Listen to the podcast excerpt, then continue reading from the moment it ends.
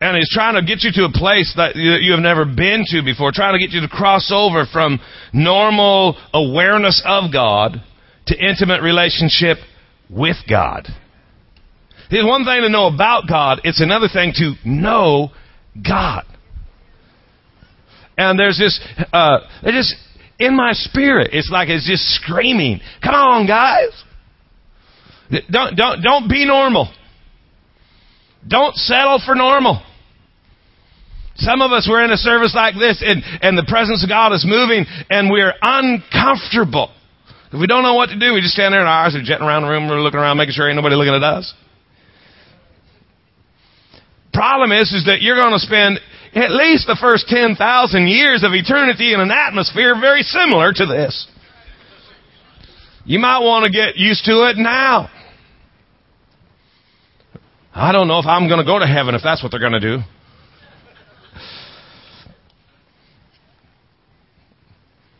Oh, God's going to put you on the front row. I remember when I was a boy, I was talking to TJ earlier. Uh, I think it was last night because he had come up and he sat down on the front here and he's looking that way. And we it was before service. We were just talking and, and I had one of those. It triggered one of those memories. Boom. You know, I can remember back in the day. See, every time we got in trouble, we, in our church they had the wooden altars. You know, all the churches we went to had the, the wooden altar and they were sitting up front. How many of remember the church with the wooden altar? How many of you have had to sit on the wooden altar? I had to sit every time I got in trouble. My dad would call me out in the middle of service. Come sit on the sit on the altar. Sit on the altar. Face that way, son. Sit on the altar. That was crazy. I think that's what got me addicted to being in front of people. sit on the altar, going. No, I no, I didn't. but I, I can I can see God and you the first few moments of heaven, you, come here. Sit on the altar. Gonna get you used to this presence thing. You know that if, if God could have His way in us, do you know how happy we'd be? Do you, do you know how fulfilled you'd be? Look, you never say, shut up. Do it. Man, God's plan for your life is so good. If you're here today and you don't own a Bible, if you hold your hand up, the ushers will bring you one. It's our gift to you. We want to make sure everybody's got a copy of the Word of God. And we need to be getting in that Word every day, guys. We need to be pressing into the Word of God. We need to know more of God's Word this week, right now, than we did last week. You need to know it better. Hello? You know, you know, there, there are times I just, you know, I just grab onto one verse and that's what I'm doing all week long is that one verse. I'm just reading it and repeat it, read it, repeat it, read it and repeat it, read it, repeat it, read it, repeat it, read it, repeat it. Get it, get that thing down inside of me. Cause I need God's Word. I gotta have God's Word. Listen, I, I get to work in a pretty cool environment. I say pretty cool. It's not absolutely cool, but pretty cool. Pretty cool environment. Uh, I still have to, you know, work with people. We're learning it down though, aren't we? but uh, uh, you still still have issues, still have stuff. But I have to have God's word every week. You're out there, and and the way you describe it, you know, you're working with demons and and demon possessed and and all of that. You couldn't possibly make it without God's word. So what's the word you got? What what are you getting in you? What is it? What what are you putting in the fertile soil of your heart?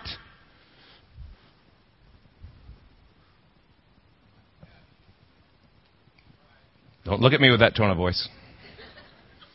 We, we might need to just stop and pray right here. You know, that uh, thy word, David said, have I hid in my heart. So it'll keep me on track. So it'll keep me on track. You know, maybe what we need to do is determine to define the destination of that track we're on. Maybe we're on the wrong track. And so we're trying to jump track. And the last thing we need is something that would lock us onto the track. I mean, surely we don't have God's word to keep, you know, if God's word keeps us on track, surely we're not avoiding God's word because we're ignorant. There, it must be a purpose for it. Maybe we're on the wrong track and we are attempting to jump track so we don't need anything that would lock us on track. It's got to be a reason. What is the word that you've got you're going over day after day? Or does it take you finding out you got cancer before you get in God's word? Maybe what you need to do is have your family fall apart and then you can say that God did that to get you in the word.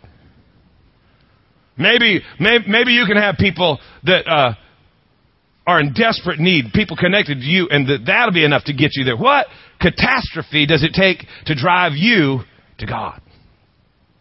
Can I just make a suggestion? First Corinthians chapter 12, 31. Check it out. Let's, let's look at that for just a minute. And I think I'm right because I'm flying off the cuff. First Corinthians chapter 12. We might have read this last week, did we? Not, not here? Not here. Most of us can't remember last week. We've had a holiday since then.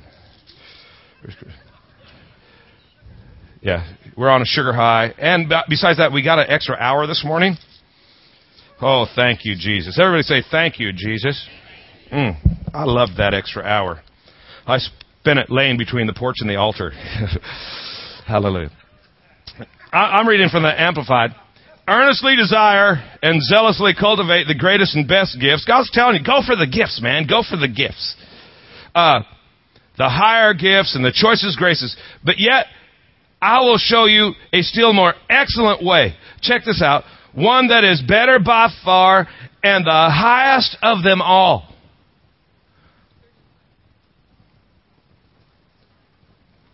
What did I tell you?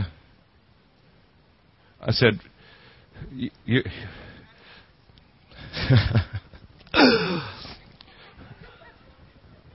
First Corinthians 12, 31.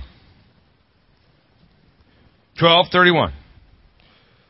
Earnestly desire, cultivate the greatest gifts. But I'm going to show you a more excellent way, one that is better by far and the highest of them all love. How many know God is love? So is it safe to say that if you get God life, you're going to get a love life? That should excite some of you. About ready to get a love life. Right? Finally. Right? Amen. Amen. I'm going to get a love life. A more excellent way, by far. Uh, by far. Do you realize that, that what that statement is implying that it's, it's so much better, you're going to have a trouble measuring the distance between what you got and what He's given you. Okay? I'm going to show you a more excellent way. Love. He's not talking about some soft, limp, jellyfish lifestyle that, that's just running around blowing. no, he's talking about God life. Love life. A God result because you're connected to God. Have you read the book? You do realize that God's not what a lot of people think He is. There, there, there are moments that God shows up and people wish He hadn't have. You know, he, he, we're talking great strength. We're talking, you know, hey, man, you know, when, when, when He rolls, you know He rolls. So we're not talking about some weak, timid, fearful, you know, thing. We're talking about a strong, powerful element that'll lift you up above. That's why, you know, that's why the writer said, if God be for me, who can be against me? If God's on my side, who cares who rolls up against me? Because he ain't just a little bit better. He is far above, way up there, way, way beyond that. Way beyond that.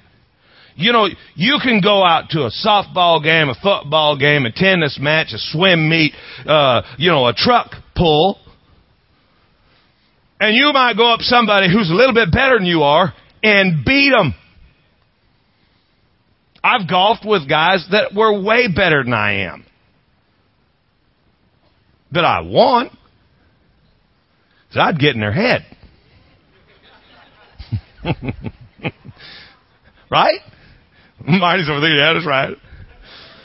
Marty's way better golfer than I am, but I can beat him if I want to because all I got to do is start speaking in tongues or something. He gets all ticked and loses his thing. but when you have a, a force that is containing you, controlling you, manipulating you, but it comes up against God, you, you, you understand what I'm saying? There are, there are moments when you cannot be as good but still win. But then you roll up against Tiger Woods. I ain't going to get in his head. It don't make any difference what I do. He's going to win the round. Okay, your enemy up against God ain't got a chance. So if God be for me, I win. All I got to do is show up.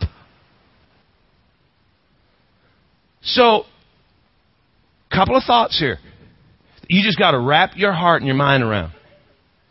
If God be for you, if God is love, and the more excellent way, this above all of this other stuff that you can get is the God life or the love life. So if love is for you, if you are connected with love, nothing can come against you. Nothing can stand against you. If you are flowing in God's love. It's probably not what you think it is. It's probably not how you think it would be. But it's just being connected with God. God is love. There's a more excellent way. I think sometimes that we, you know, uh, and especially in faith circles and, um, you know, we, we get this mentality that if we do everything just right, that we're going to drive, you know, the newest of cars, the most expensive of homes. We're going to wear the, you know, we're going to have Rolexes up our, up our arm. I wouldn't trade a moment in intimate connection with God for a Rolex. What God's trying to draw you to. Can I just put it this way? You're going to love it. You want it. You don't want to let anything dwell inside of you that would separate you from the relationship that God's calling you to. And it's so much better. The end result is so much greater. The, the, the product of a love life with God, the product is so much greater than you can fathom. You'll reach a place in your relationship with God that you'll stop asking Him for stuff because the stuff will no longer matter. You'll quit focusing on circumstantial situations that you have been pressing Him for help with because you'll realize that those things fade away. You know, we read about people who are burned at the stake and torn asunder and all with a smile on their face. Well, it had something to do with a connection, a real relevant relationship. And I'm not suggesting that if you get a relationship with God, you're going to get torn asunder, nailed to a stake, and set on fire. But if you do, it wouldn't matter.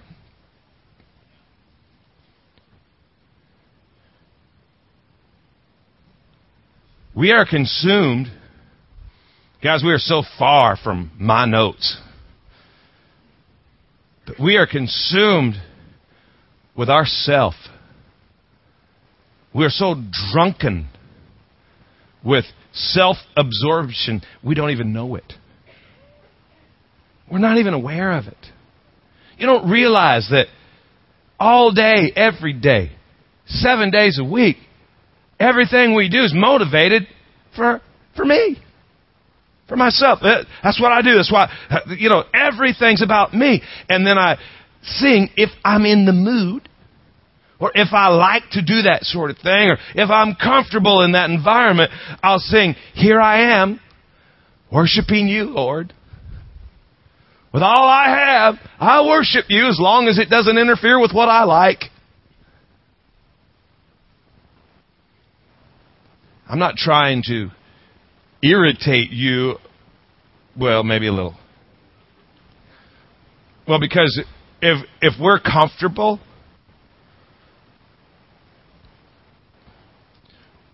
Murdock said that until your level of discomfort reaches a point that you're unwilling to tolerate, you will not change. Do you realize that until we get pretty uncomfortable, we don't change stuff?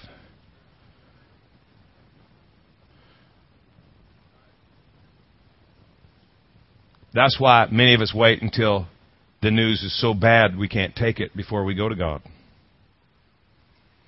That's why many of us have to experience calamity after calamity before we have a real connection with God. What would happen if we just decided, I'm not going to force calamity to push me to relevant relationship?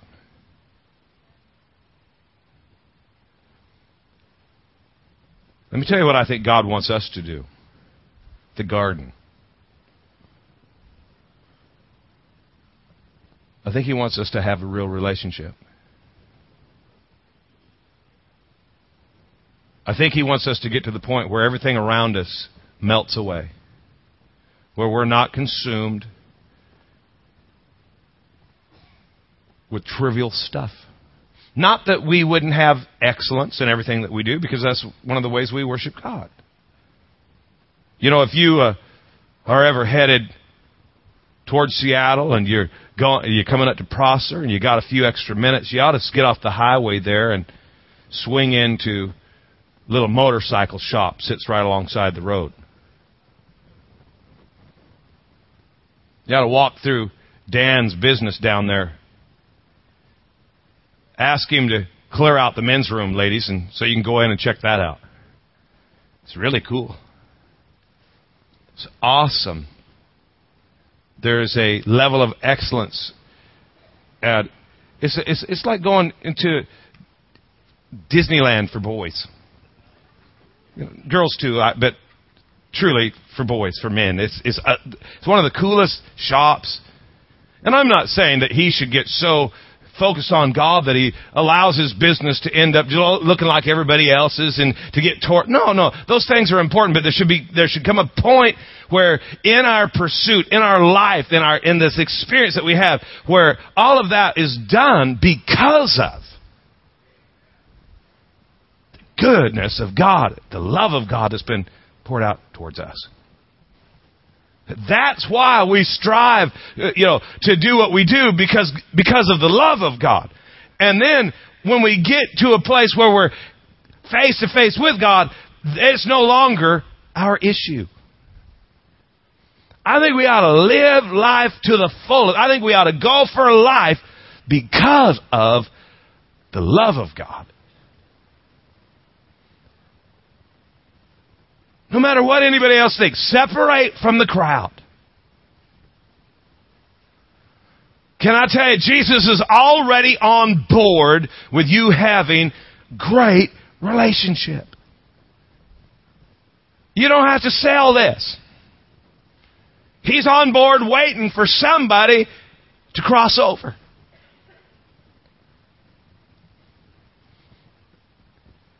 But about the time you launch out, please realize you will be met by a great storm. You will have collision with great opposition because you have an enemy who don't want you leaving from where you are. Mark 4, 35, is that where we started? Let's, let's read about three verses here. Check this out. The same day when the even was come, he saith unto them, Let us pass over to the other side. We're going to cross over today. Look at your neighbor say, I'm crossing over. When they had sent away the multitude, see that you, you cut yourself off from the crowd. You, you, you don't be manipulated by the crowd. Do not be manipulated by the crowd. Do, do not be motivated by the crowd. There are, there are hundreds and hundreds and hundreds of, of great ministries that are not all that focused on intimate relationship. That don't mean that what they're doing is wrong. All I'm telling you is that I, I believe God is calling us to intimate relationship. That there's a reason, there's a purpose, and there's a payoff. Okay, there's a reason, there's a purpose, and there's a payoff, and we might get into that later, but do, don't ever let the crowd detract you from what God's calling you to. And they had little ships with them. There were others following them. Look at verse 37. They're crossing over. Jesus said, let's go. And there arose a great storm of wind. Everybody say great storm. A great storm. That word great is the word mega. It's where we get our word mega. It's like when you go to Wendy's and they say, would you like to mega size that? And you get seven more french fries than you normally would. This word mega, a mega storm is like Katrina. I'm not talking about the wind blew harder than normal. Please understand that when you hear God say, let's go, it is not followed up with a marching band and baton twirlers. I get so freaked out by people who say, this is really hard, it must not be God.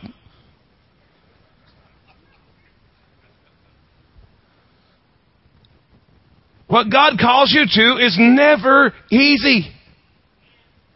That's why you gotta have much strength, great courage, fear not.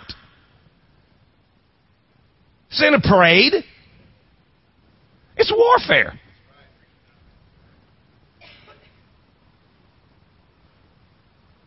I've had a hard day and I'm mad at God. You're an idiot. You have an enemy who's come to kill, steal, and destroy. And you have a you who lets him do it. So I'm going to get mad at God. I don't get that. Couples come in, they're upset with each other. They can't even look at each other. They sit on opposite ends of the room, they cross their legs, and they look away from one another. And they're not smart enough to realize they have an enemy who's trying to divide their life. They'd rather be mad at each other than to admit they've been the tool of Satan. Here's the deal. A great storm, not a little storm, great storm. Hurricane storm. It's going to begin to blow when you begin to cross over. Here's why you got to separate yourself from the crowd. Because most of them won't put up with the wind. They won't even get on board with what God wants to do. There's a lot of people who talk a good talk, but when it comes right down to it, the minute the wind blows, they go back home. See, you can sing, I have decided to follow Jesus. But, you know, it doesn't really mean the same thing as the writer who wrote the song. Today, we, we live in the wrong era to make statements like that. We think if we've decided to follow Jesus that he's gonna tweet us. Twitter? Everybody like, tweet? I have decided to follow Jesus. That means that I'm going to get an email that tells me what he's been up to. No! No, I have decided to separate from everything else and connect to Jesus. See, the writer, when he wrote, I have decided to follow Jesus, had a great melody, had a great lyrical line, and he knew that I have decided to deny myself, take up the cross, kill my flesh, bleed if I have to, die if I must, and hang out with God. Wasn't going to work.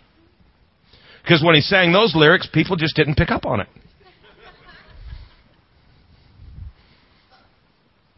There was a great storm. The waves beat into the ship. Notice it's beating into the ship. It's beating the ship. The thing that's carrying you. is opposition doesn't just come by, it bangs into you. It'll leave a mark.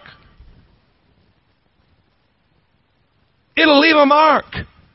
You're not coming out of this. I, uh, this is probably not the, you know, in, in human reasoning. This is just not the sharpest thing to come up here with and tell you that, hey, guys, if you hang out with us and follow God, you're going to get the crap beat out of you. But most of you is happening, and you think it's the devil, uh, or uh, you know, because you're you've you've made a mistake. You, you think it's you think it's come upon you because uh, because you've been weak, or because you or because you're just not sharp. Could it possibly be because you're right on track? I guarantee you one thing: I'm just not real weak.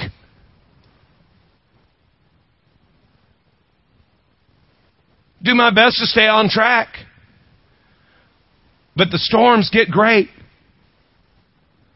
I, I don't think you ought to second guess yourself every time the wind begins to blow and think that God don't love you no more. No, I think you ought to realize that hell is upset that you're on track with destiny. Not every storm, but the great ones. Oh, the great ones. You know, isn't it kind of cool when you get home to sit down and talk about, man, I've been through some great storms. In the middle of the storm, it's not that fun, but at the end, it's pretty cool.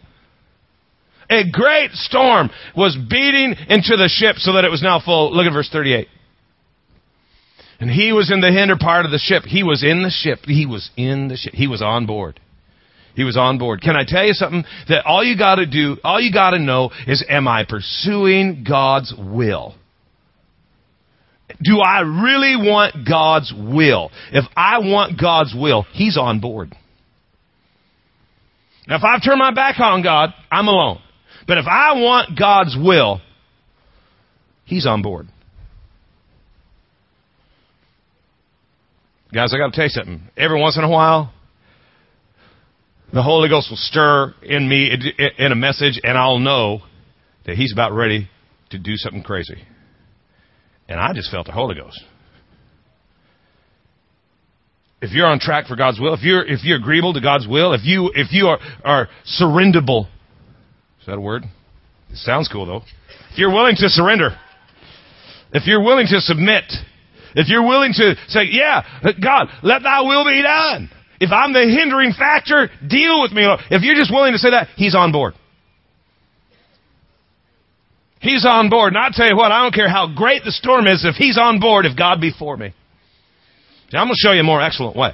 There's a much better outcome that comes in life if you can just stay connected to God who is love. I'm telling you what, there is a much, much, much, much better outcome. I don't care if the guy down the street trying to get my boys to see this. I don't care if they drive, you know, much newer, much more expensive cars, have bigger houses. The final outcome of life is going to be much, much better with God than without Him. So if I'm on track with God's will, even though the storm comes, I know that I know that I know Jesus is on board with my life. I might assume he's sleeping, and he does that kind of stuff. Speaks to you, gets you all excited. We're going to the other side. Jesus takes a nap.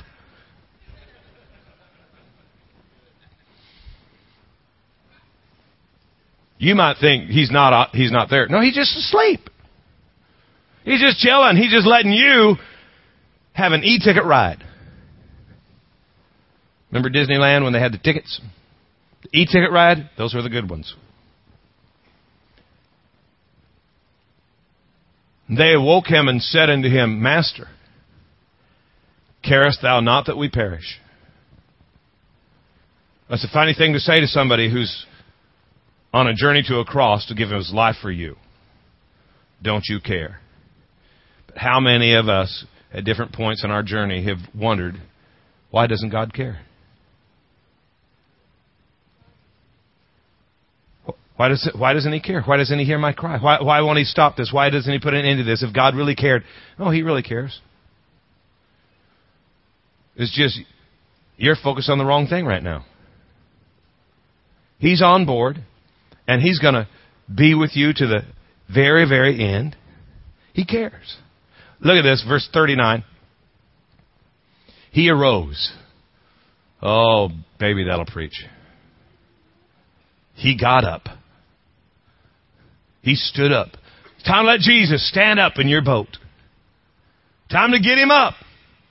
He arose. Has he arisen in your life? Have you, have you done enough to wake up Jesus? Don't be satisfied letting him sleep in the hinder part of your life. He's just back there somewhere. I know he's on board, but I don't give him much control. No, at some point you gotta get him up. He rebuked the wind, said to the sea, peace, be still. He hushed a storm. He caused the violent raging storm to be quieted to a gentle whisper. His word took what was a hurricane and made it flat as a flitter. Peace be still. The wind ceased. There was a great calm. Everybody say great calm. Remember when we said great storm? Great storm, great calm. Mega storm. Mega calm. The calm was mega enough to swallow the mega storm. Well, I know we've had days here when the wind doesn't blow. Like nine of them a year, don't we? Don't, don't we get nine, nine days a year in Kennewick when the wind don't blow? But a great calm is a calm like you ain't ever seen before. It wasn't a normal calm. It was a mega calm. It was a huge honking calm.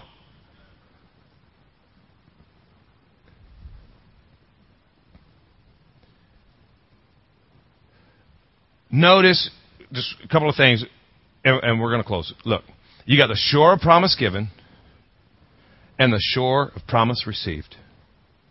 And they're always separated by the sea of storms. Always. Standing on the shore, Jesus says, let's go to the other side. When we get to the other side, we're going to experience the shore of promise received. But first, we got to go through the sea of storms. The shore of promise given.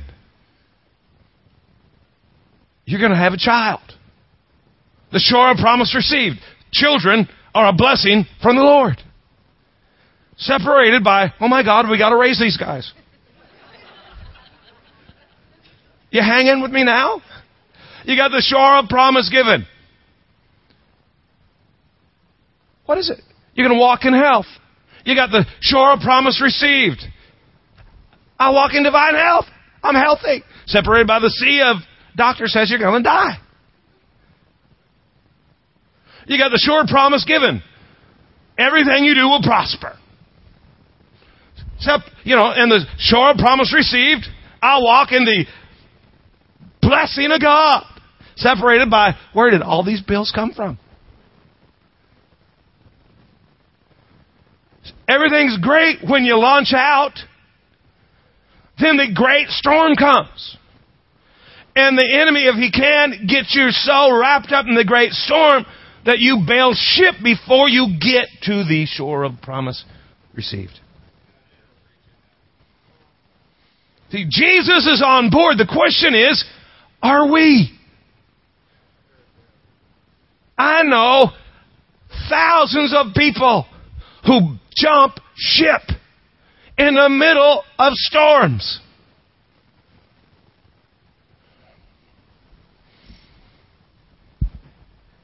I don't know very many people when things are just cooking and it's awesome and their life is cool and this is great and they go, I quit. But I can't tell you how many people before before and I got to be honest with you, a lot of times before the storm gets great, it's just a mediocre storm. Not even a great storm. And I know that when you're wrapped up in a mediocre storm, you don't want anybody telling you that ain't so great. Because you, you want yours to be like great. Man, I'll tell you what. What level of wind must blow before you say, I quit? I think there's, I think there might be just one question that the devil is trying to get you to answer, and it's that one. What kind of quitter are you? What's it going to take to get you to let go of what God said? What's it going to take to get you to let go of what God said? Because when you do what He said, He'll produce what He promised. Every single time. But what's it, what's it going to do? What's it going to do to get you to separate yourself from God? And why does the enemy want to separate you from God? Because the end that God promised at the beginning is going to position you to not be so manipulated by the enemy. See, there are some things, there are some things, I, I gotta tell you something. There are some things that, that we're going through right now that have, when we went through them 15 years ago, totally different, you know, uh, production in our life. Can you testify? That things that, things that, things that used to cause you to really stumble, now you step over without even noticing. See, the enemy doesn't want you getting stronger and stronger and stronger. The enemy doesn't want you crossing over to a real relationship with God. The enemy doesn't want you walking in divine health. He wants you doubting God. And he knows that the only way to get you to doubt God is to not give you the time required to actually sit and meditate on what Jesus said. If you actually have time, uh, I, I know this will be weird, but you can do it because it's in there.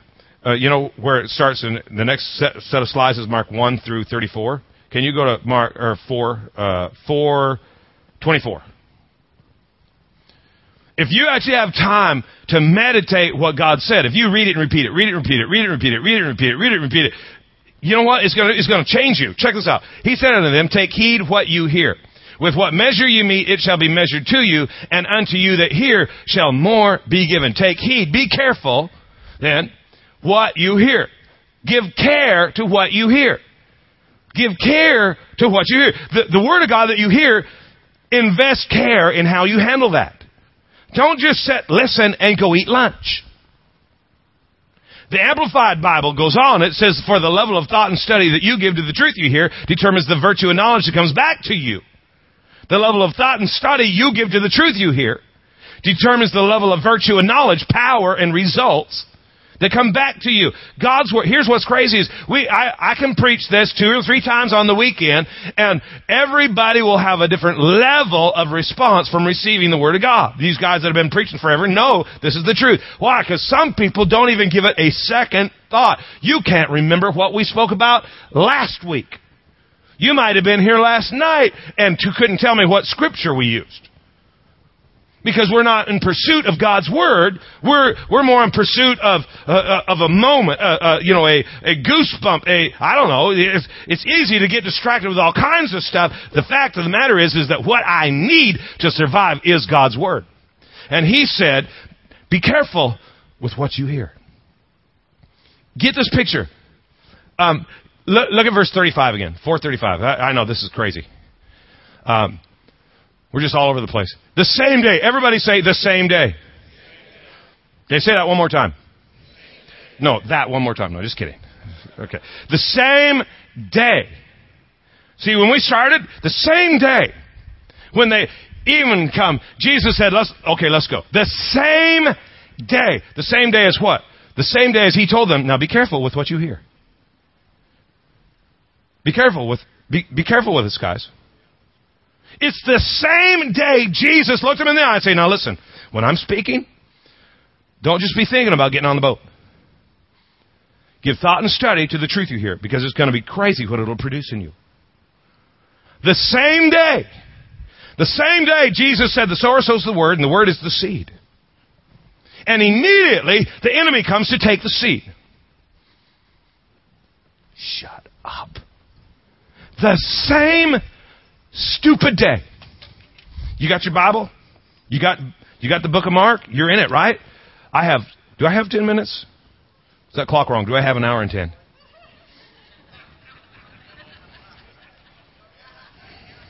The Lord has been good to me. I've lost my glasses. You know, it's weird. This microphone thing feels like my glasses. That's why I do that. Sure it is. Okay, sure. You betcha. Uh, you you got to see this. This is crazy. The same day. Say the same day. The same day.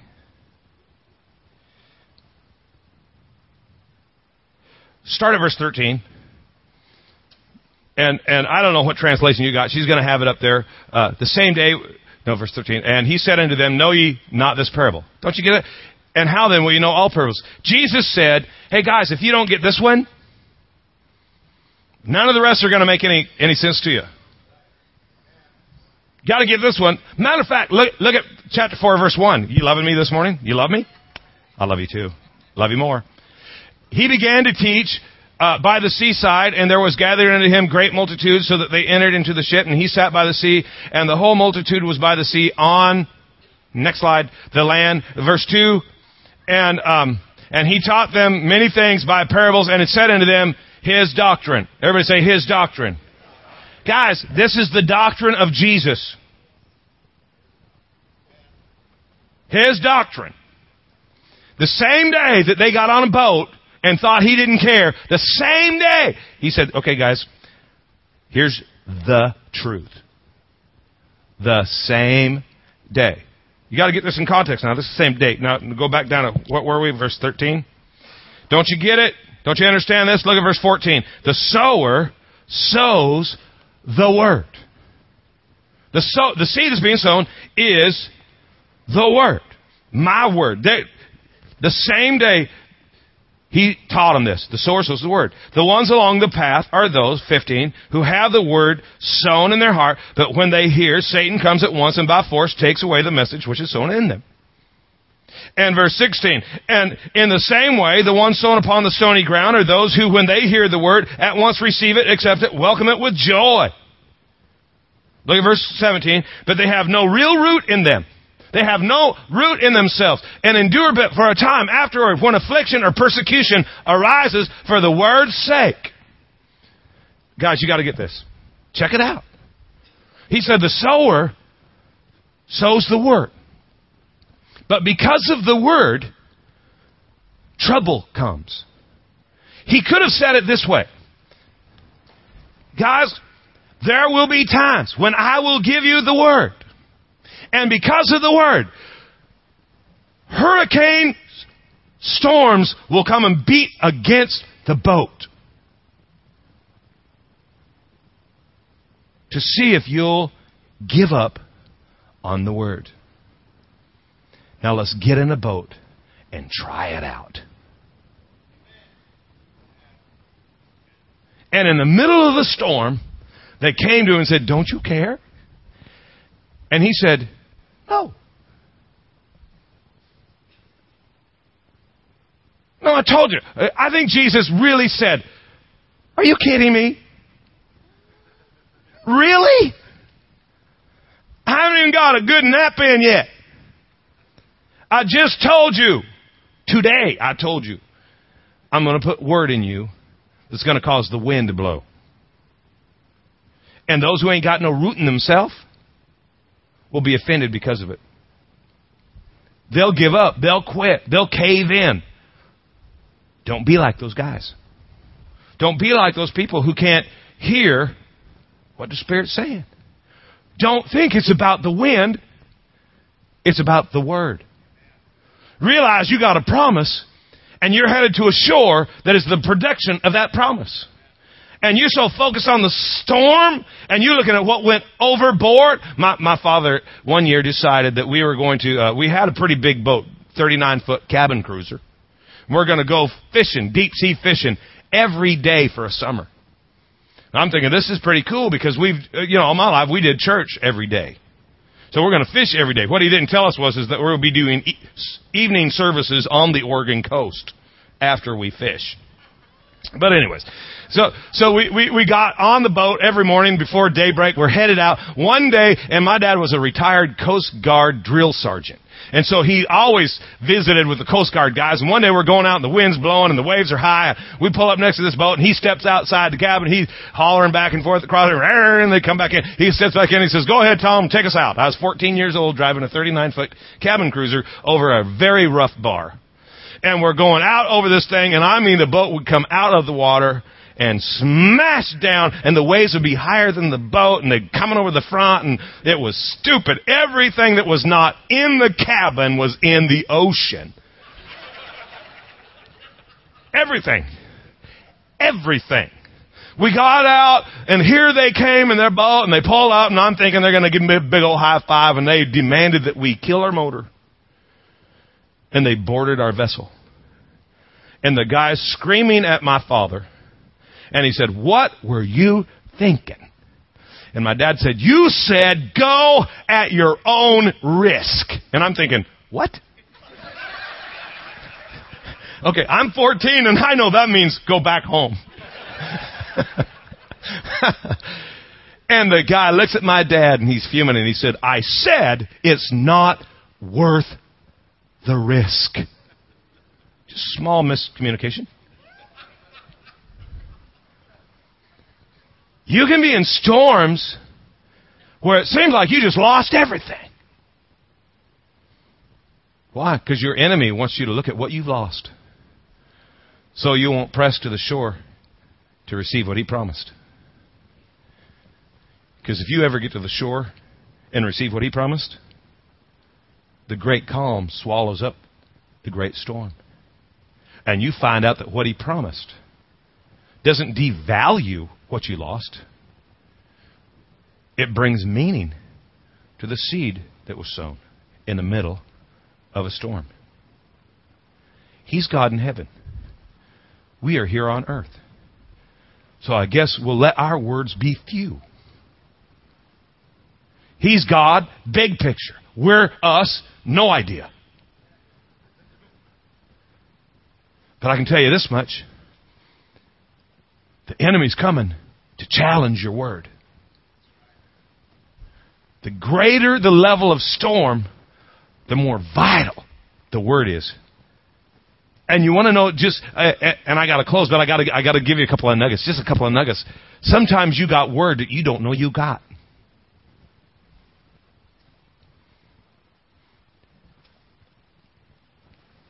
Oh, baby.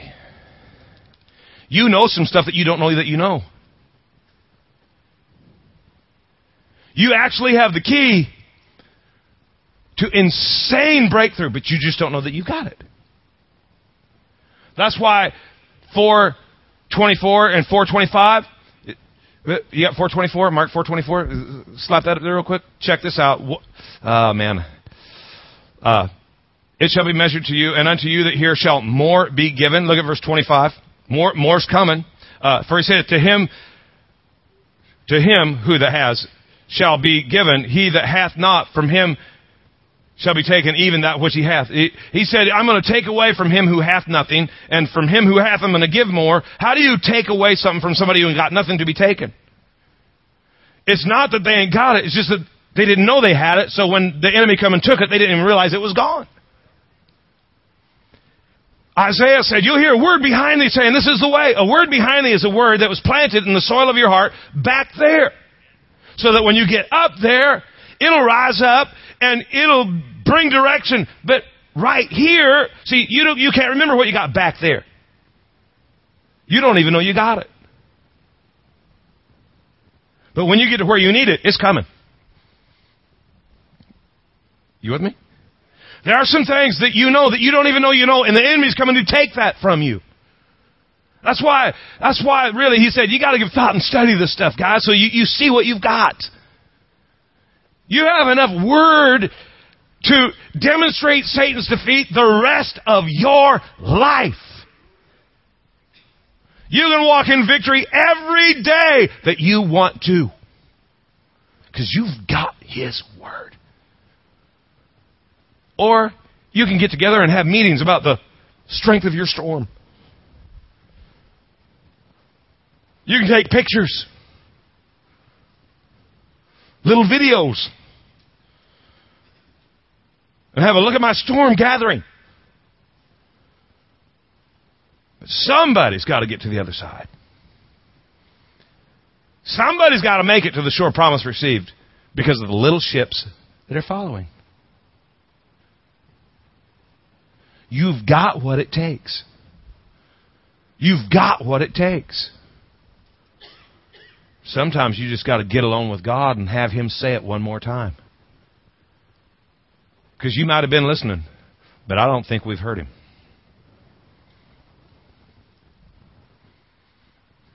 How many of you guys raising your kids, you realize that there are times when they've listened, but they didn't hear you? They did not hear you. You've got what it takes to get to the shore of promise received. The enemy's trying to rip from your grip the word. The sower sows the seed. The seed's the word. And because of the word, the wind begins to beat against the ship. If you hang on, you're going to make it to a great calm. If you let go of the word, you might think stuff calms down because now the enemy don't have to fight to get that. But now you ain't got the sure promise received. You've got you sailing around on a sea of disappointment. Because God didn't do what He said. There's only one reason God doesn't do what He said. Because you quit before He was finished. Don't be a quitter. What kind of quitter are you? No, no. We're crossing over. We're crossing over. We're crossing over. We're prepared for great storms. Great storms aren't going to freak us out, and they're not going to impress us because a great storm is going to be swallowed by an even greater calm. We're going to make it to the shore of promise received. And even when we get there, challenges await us. But I'm not staying where I am. I'm going where He needs me. Amen? Amen. Close your book. Let me pray for you.